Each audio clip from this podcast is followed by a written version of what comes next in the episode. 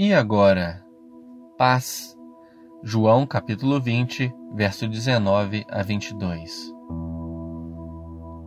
Naquele mesmo domingo à tarde, os discípulos de Jesus estavam reunidos de portas trancadas, com medo dos líderes judeus.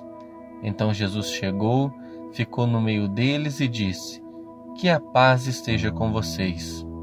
Em seguida, lhes mostrou as suas mãos e o seu lado e eles ficaram muito alegres ao verem o Senhor. Então Jesus disse de novo: Que a paz esteja com vocês. Assim como o Pai me enviou, eu também envio vocês. Depois soprou sobre eles e disse: Recebam o Espírito Santo. Depois que Jesus morreu, os discípulos foram tomados por total desesperança, frustração e pavor. Tudo o que viveram, as maravilhas que experimentaram e os sonhos gerados pela convivência com Jesus agora pareciam ser apenas ilusões. Tudo ruiu. A sensação de que suas vidas desmoronaram era intensamente real a cada segundo na terrível prisão que o medo impôs sobre eles.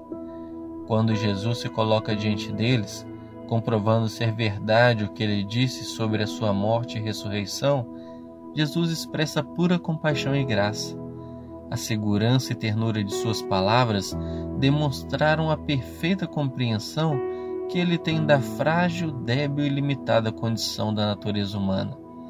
Ele sabe que o poder maligno da desesperança maltrata, subjuga e nos aprisiona pela impetuosa força da dor e do sofrimento, pois as marcas apresentadas por Jesus em seu próprio corpo é a evidência de que ele conhece bem o que é sofrer.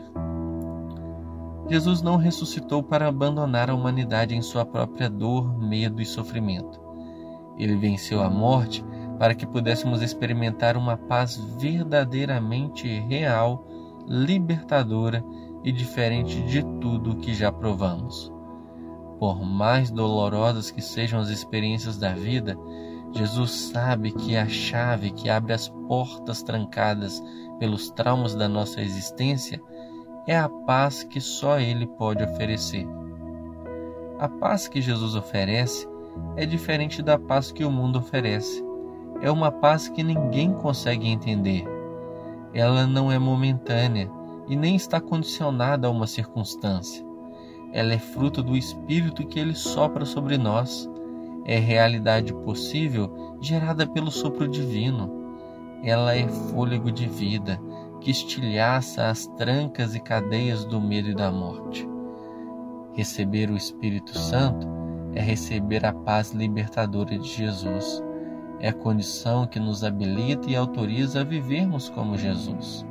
É o Espírito de Deus quem abre as portas das nossas prisões e nos liberta do sofrimento para compartilharmos a vida e a paz que de graça dele recebemos.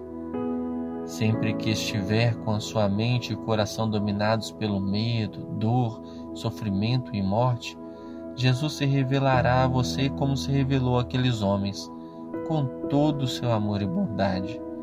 Ele venceu a morte para soprar sobre nós do seu espírito de vida, que sempre nos fala e não se importa de repetir, por quantas vezes necessitarmos, que a paz esteja com vocês. Um grande abraço e que Deus te abençoe.